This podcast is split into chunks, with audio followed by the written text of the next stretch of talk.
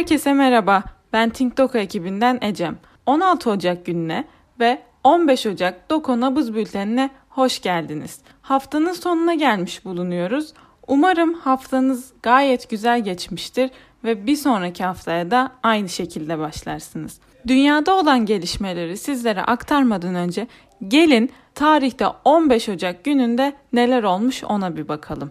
İlk önce çok eskilere milattan önce 588'e sizi götürüyorum. Babil hükümdarı 2. Nebuzekadner Kudüs'ü kuşattı. Kuşatma 2 yıl kadar sürdü. 15 Ocak 1535 8. Henry kendisini İngiltere Kilisesi'nin başı ilan etti. 15 Ocak 1929 Amerikan sivil haklar savunucusu Martin Luther King Jr. dünyaya geldi ve 15 Ocak 2001 Jimmy Walls ve Larry Sanger Wikipedia'yı başlattı.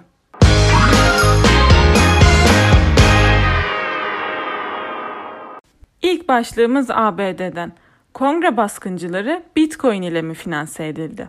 Kripto para transferini takip eden China Analysis firması kongre baskınından bir ay önce baskıncılarla Bitcoin ile 522 bin dolar bağış iletildiğini açıkladı.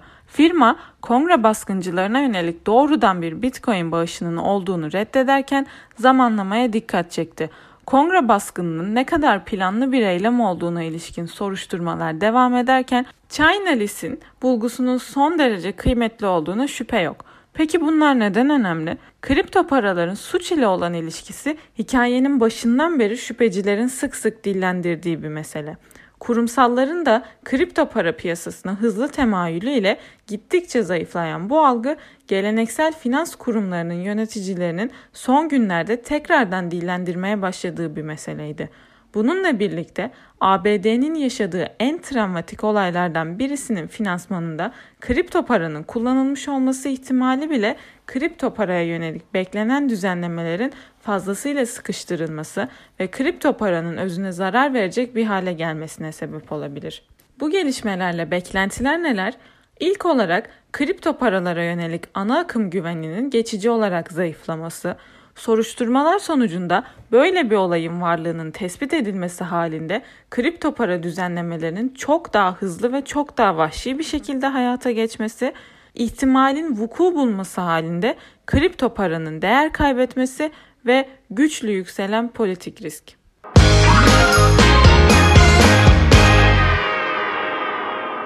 Rusya'da Covid-19. Moskova'da hayatın Mayıs'ta normale dönmesi bekleniyor.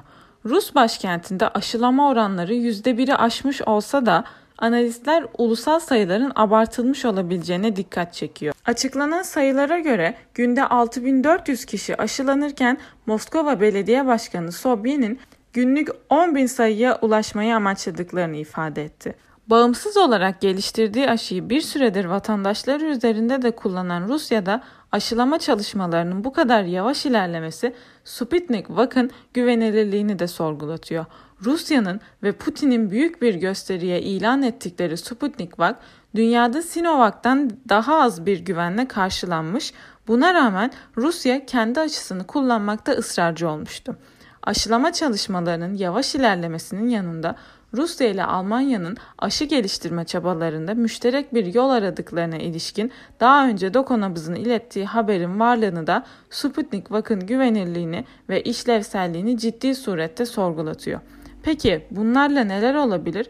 Öncelikle Rus aşısının verimsiz sonuçlarının devam etmesi bir ihtimal. Aynı zamanda Rus-Alman müşterek aşı çalışmasının vuku bulması halinde meselenin daha çok bir lisans anlaşması şeklinde gerçekleşmesi, verimsiz aşı çalışmalarının Rus ekonomisini menfi etkilemesi ve yükselen politik risk.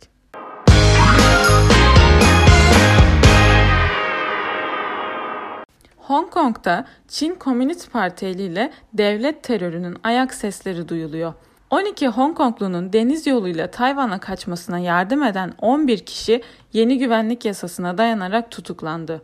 Tutuklanan bireylerin Hong Kong halkına demokrasiden vazgeçmeyin çağrısı yaptığı gözlemlendi.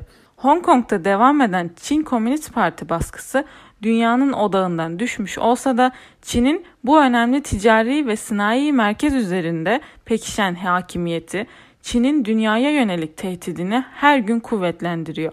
Hong Kong'da Çin Komünist Parti muhallifi odakların çeşitli suçlamalarla hiç durmaksızın baskı altında tutulması, Çin Komünist Parti'nin iktidarını Hong Kong kılcallarına yaymaya devam ediyor. Bu ihtimalin ise Çin'in agresif yayılmacı politikalarını cesaretlendirip güçlendireceğine şüphe yok. Tabi başka beklentilerimiz de var. İlk olarak Çin Komünist Parti'nin Hong Kong'daki baskıların artması, Hong Kong'daki demokrasi hareketinin şiddeti benimseyen küçük eylemlere başlaması, Güney Çin'de Batı bloğu ve iltisaklı devletlerin gizli operasyonların artması, Güney Çin denizinde artan gerginlik ve yükselen politik risk.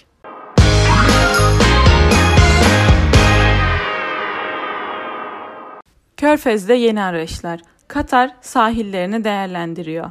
Enerjiye bağlı ekonomiden uzaklaşmak için kapsamlı bir programı hayata geçiren Katar, beach resortlar için bazı sahillerin kamu özel ortaklığı ile kullanılabileceğini duyurdu.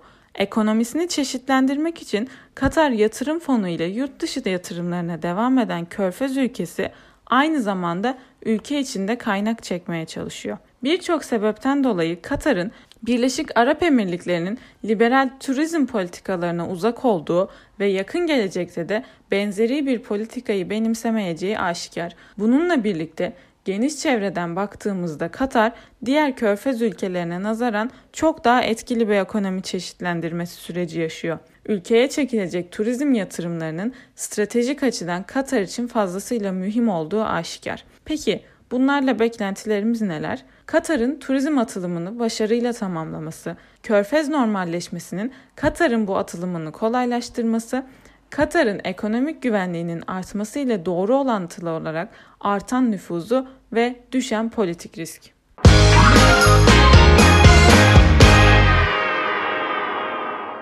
Sondan bir önceki başlığımız teknosiyasetten. Facebook'a AB üyesi bütün ülkelerde dava açılabilir. Avrupa Birliği, Avrupa Adalet Divanı'nda devam eden Facebook soruşturmasında başsavcı, genel veri koruma yönetmeliği çerçevesinde sınır ötesi veri işlemlerinde ihlallerde bulunduğu gerekçesiyle Facebook'a tüm AB üyelerinin dava açabileceğini söyledi. Başsavcı, genel veri koruma yönetmenliği özel olarak izin verdiği durumlarda tüm AB üyeleri kendi ülkelerinde bu tür işlemleri başlatma hakkına sahiptir ifadesini kullandı. Peki neden önemli? AB üye ülkelerde aşırı veri toplanmamasını ve izinsiz toplanan kişisel verilerin silinmesini isteğini reddeden Facebook'a karşı Brüksel'de hukuki süreç başlatmıştı. Politikalarından geri adım atmayan Facebook'a karşı baskıyı artıran AB yaptığı açıklamayla aslında bütün ülkelere bu davaya destek vermeleri için çağrı yapmış oldu. ABD'de başlayan Facebook'a yönelik hukuki işlemler AB'den sonra dünyadaki diğer devletlerde de yankı uyandırdı. Facebook'un alt şirketleri olan WhatsApp ve Instagram da söz konusu tepkilerden etkilenmiş olacak. Özellikle son zamanlarda WhatsApp'a yönelik eleştiriler bu davaları hızlandıracak gibi görünüyor. Diğer yandan önceki bültenlerde de belirttiğimiz gibi sadece Facebook değil Google, Twitter gibi devlere de bu hukuki soruşturmalar yapılabilir.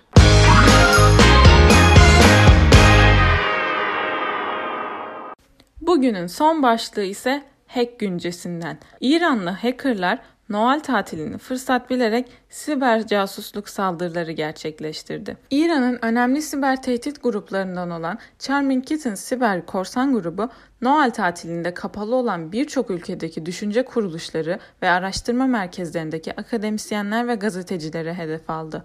Noel tatilinden dolayı ilgili kurumların BT ve teknik güvenlik yetkililerinin tatilde olmasını fırsat bilerek hem e-posta hem de SMS vasıtasıyla phishing yani oltalama saldırıları gerçekleştirdi. Saldırılar üzerinden kişilerin sistemlerine sızdığı düşünülen İranlı siber casusluk grubunun ne tür zararlar verdiği henüz bilinmiyor. Saldırılarda ABD, Avrupa Birliği ülkeleri ve Suudi Arabistan gibi ülkeler hedef alındı. Peki bunlar neden önemli? İranlı hackerların sık sık oltalama saldırılarla siber casusluk faaliyetleri yürüttüğü biliniyordu. Ancak bu kez SMS yöntemiyle bu saldırıları yaptığı görülüyor. Önceleri sıkça e-posta hesapları üzerinden yapılan ortalama saldırılarda İranlılar aynı anda SMS mesajlarıyla kurbanlarına sahte linkler, içerik ve dokümanlar gönderiyor. Siber casusluk girişimlerinin yoğunlaştığı günümüzde İran'ın özellikle kendisi hakkında ne tür veriler olduğunu öğrenebilmek için dünyada çeşitli kurumlara ve devletlere sızma operasyonları yürütüyor. Covid-19 süresince aşı geliştirme çalışmalarında hedef alan İranlıların siyasi motivasyonlu saldırılarında devam edeceği tahmin ediliyor.